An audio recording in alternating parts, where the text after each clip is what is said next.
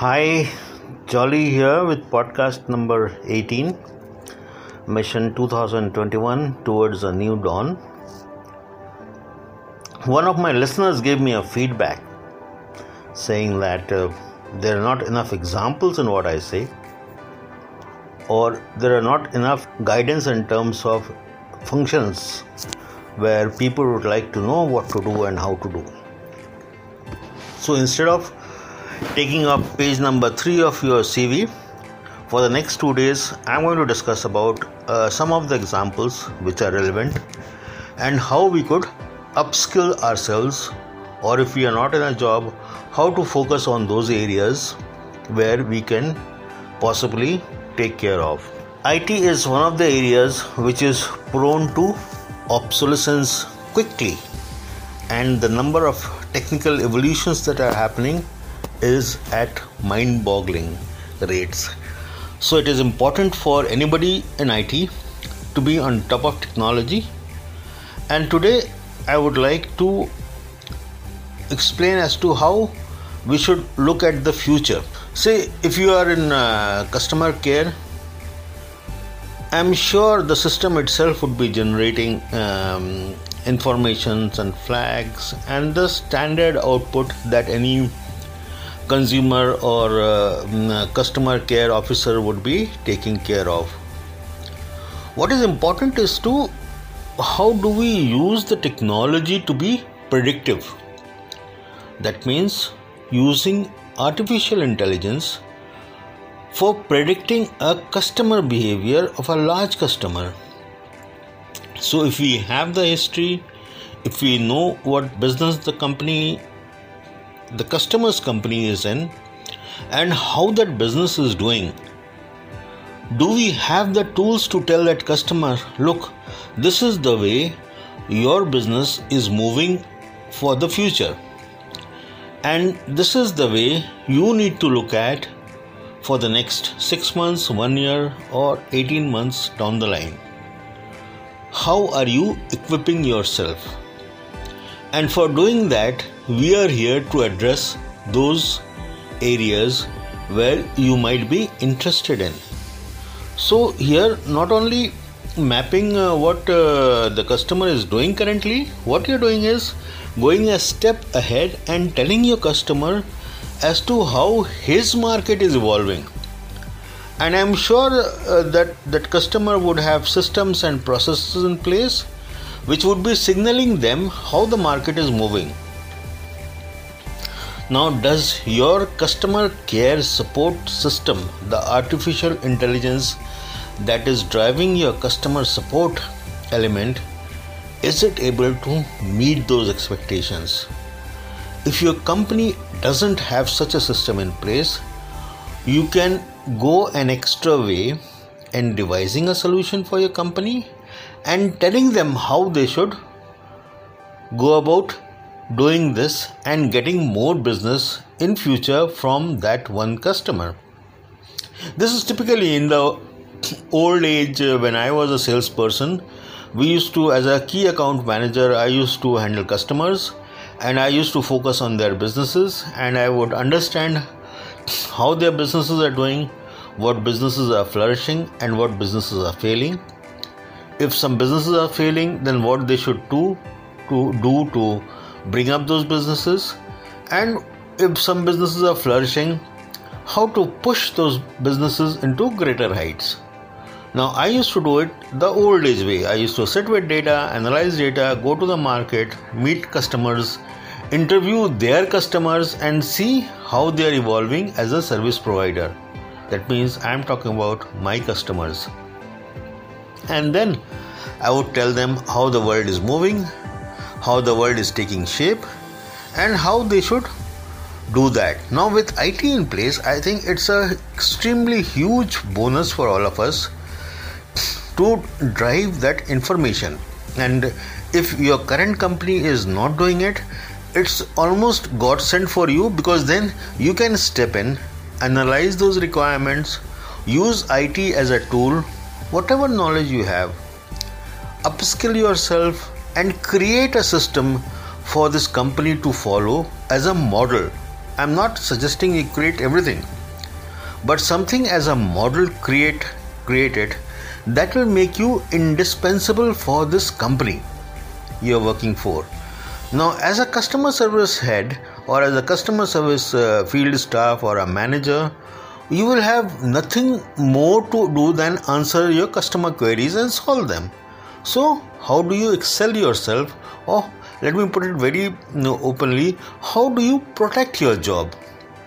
You can protect your job by doing something which is beyond your job description, beyond something which you have been mandated to do for 365 days. Now, look at opportunities like this. Look at opportunities at uh, what the market is evolving and how you, as a company, do not have those systems in place? And can you contribute something to do in it? Similarly we have heard a lot of uh, 3d mm, uh, imaging. We if we are into production if we are into um, it we would know what is 3d is and how to do it and how to get good outputs out of 3d engineering now many companies have not heard about it. Even they have heard about it they have not moved into it. If you are into production if you are into manufacturing and you want to get into uh, an easy low quantity manufacturing meaning that you don't uh, need to manufacture in bulk to get economies of scale. I think 3d manufacturing is a great idea of doing things cheaply quickly and servicing the market better. If you are into manufacturing or production, can you look at an opportunity like this which will help your company? It could be a finished product, it could be a part, it could be a headlamp, it could be a tail light, it could be just anything which they are into manufacturing. With 3D manufacturing, what you can do is change those parts in smaller manners, in smaller items where you can showcase your as an OEM supplier if you are an OEM supplier you can showcase these changes to your um, uh, uh, main companies for which you are an OEM and show them how you can work ingenuitively how you can be bright and think differently and think creatively. So that's a great opportunity for manufacturing people similarly if you are into supply chain if you are into um, uh, supply chain it is very important for you to understand the cost of bringing in products to your place. Whether it is raw materials finished goods semi finished goods parts the transportation cost today would impact to close to 5% of the total cost of production anything above 2% is a critical cost, meaning that it impacts the bottom line. Can you bring down that cost of your current uh, um, supply chain to less than 2% of your overall cost? For that, you will have to think completely out of the box. You have to look at GIS maps, you have to look at uh, the way your vendors are supplying you things.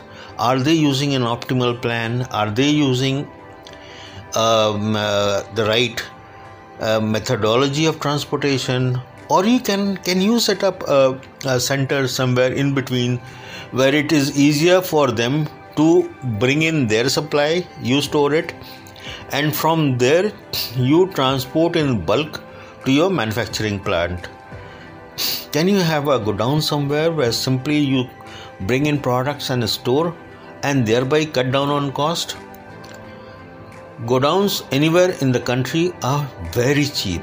If you are far away from the main city, it is very cheap. If you are close to a highway, it is dirt cheap.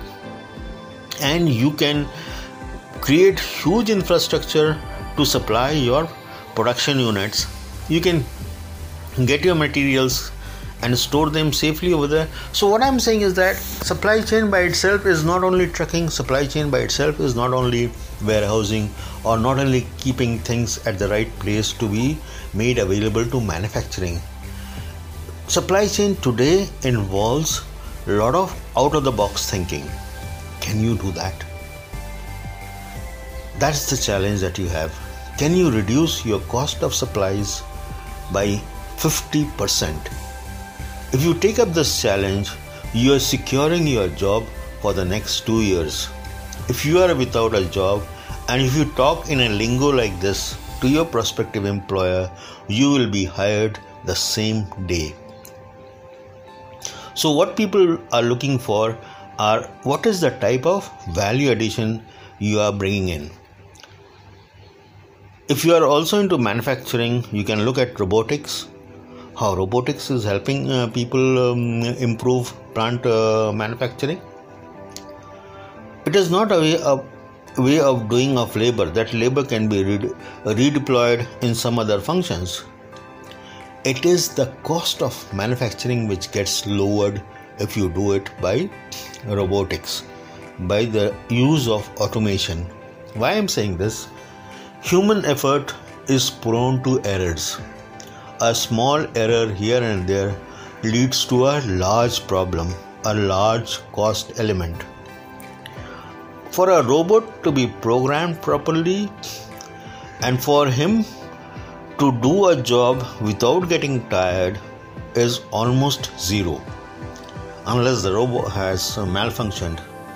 So, you have not only cut down on your losses but you have also cut down on the type of errors that you you used to face the type of quality checks that you had to do because human was involved in that.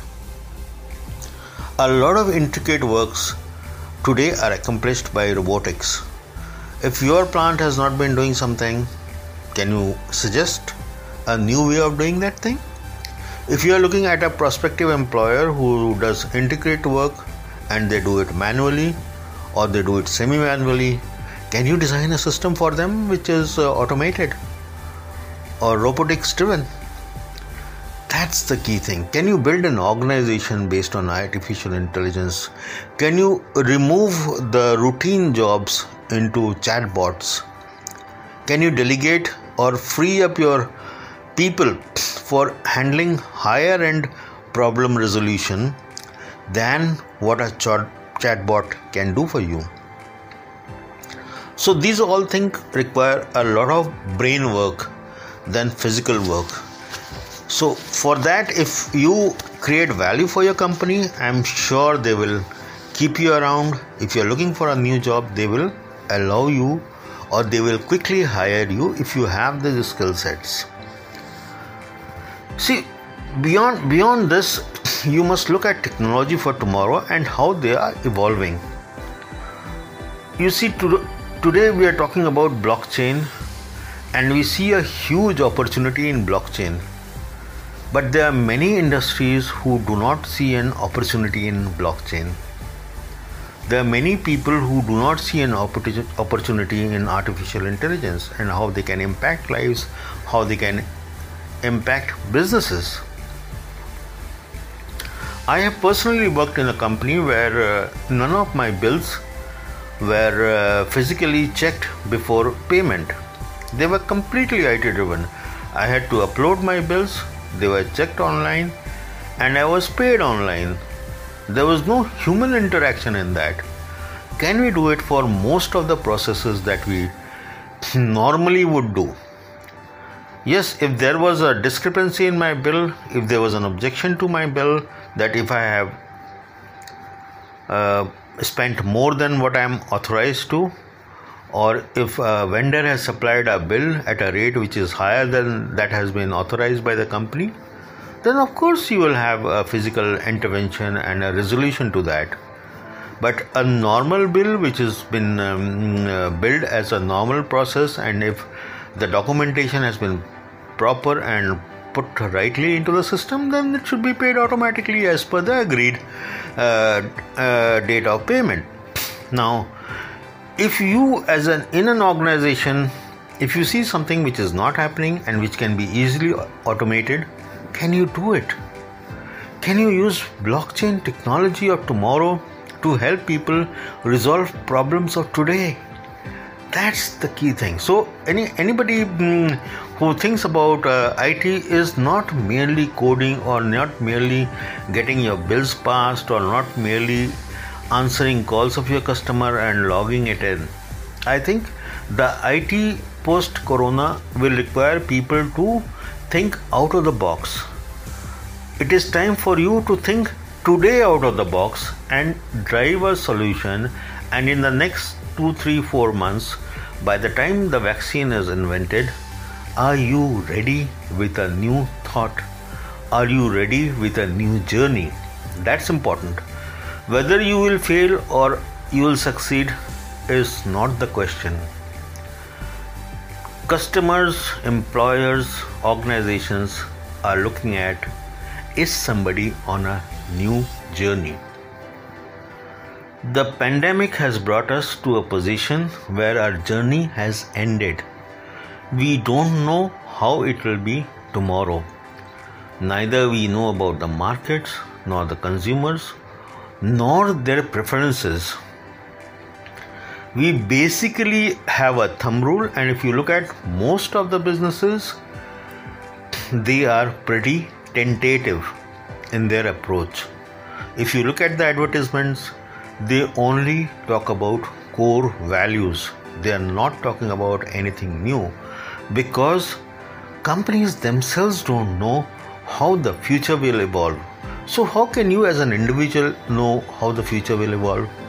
So, for us, it is very important to see for ourselves, whatever be that destination, whether we see the North Star or the Polar Star or uh, uh, anything within our realm, anything within our vision, are we on that journey? That's important. Our future employers, our companies will see has this guy been on a journey? If you talk to me today, see, I closed both my businesses and I had nothing to do. What did I do? I wrote books and I have started this podcast. This is a new journey. I could have easily said my businesses are closed and I don't know how the businesses will be. The travel business is still closed because I dealt with only foreign travelers. None of them are here. The food business is only tentatively started. None of my customers are back. They're all working from home. So it's all a very tentative start. And I don't think if I would focus on this only, I would survive. I would be dead mentally. I might survive uh, physically, I might survive with a low income by cutting off a lot of my expenses, but mentally, I would be dead. And in the next three months, six months, once we move out of the pandemic, I will have nothing to tell anybody as to what I have done. I couldn't have tested with a new menu, I couldn't have tested with a new recipe because the market is closed. I can easily tell people I couldn't do anything because my shops are closed. Now, instead of taking that as a reason, what I did, I started writing. Thanks to a friend of mine, she told me, Jolly, you are free now. What is your skill? You can speak English well, you can write English well. Why don't you scribble something in the form of a book and put it out for readers to read. And that's what I did. But that book also did not satisfy me to a large extent because I could not speak my mind. I could not go out and talk to people. So that's why I started a podcast. Now, I'm not so good looking, so I, don't think I'll look pretty good on a video you might see me on a video mm, from uh, November, but I refused to do it uh, to start with because I was not mentally prepared to come in front of anybody in front of a video. Now, there's nothing right or wrong about it, it's just a mental block like you might be having. Why do something which I'm not ready for? Why do something for which there's no takers? So, I thought there were no takers for me as a physical face i'm not good looking i'm old i, I have not changed my specs for uh, many years. You might call me a little shabby looking a vintage look. Yes.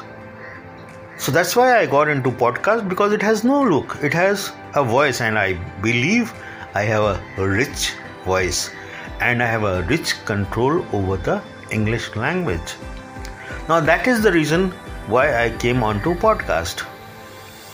So I'll be doing a makeover of how I look in the next four weeks, and hopefully from uh, November I'll come with a video blog with something very very different again meant to for my consumers who would like to evolve into a new a fresh beginning for themselves so this is what i did during the last 5 6 months when i went through lockdown and no business to a very low business and this is what i recommend you to do that it cannot be an excuse that you are without a job or your business is only work from home that you cannot evolve yourself for the future.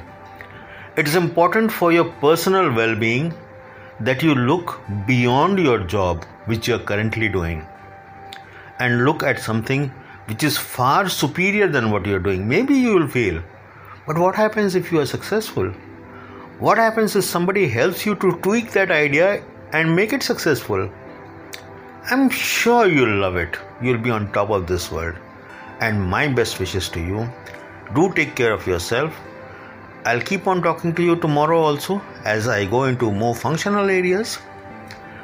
And then we'll come to the last part of your CV, page number three, on Sunday. Because from Monday onwards, I want to go into a new chapter about how to develop yourself. So, come back again tomorrow, listen to me, have a nice day.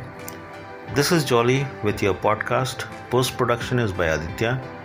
Thank you so much for listening to me. Have a nice day.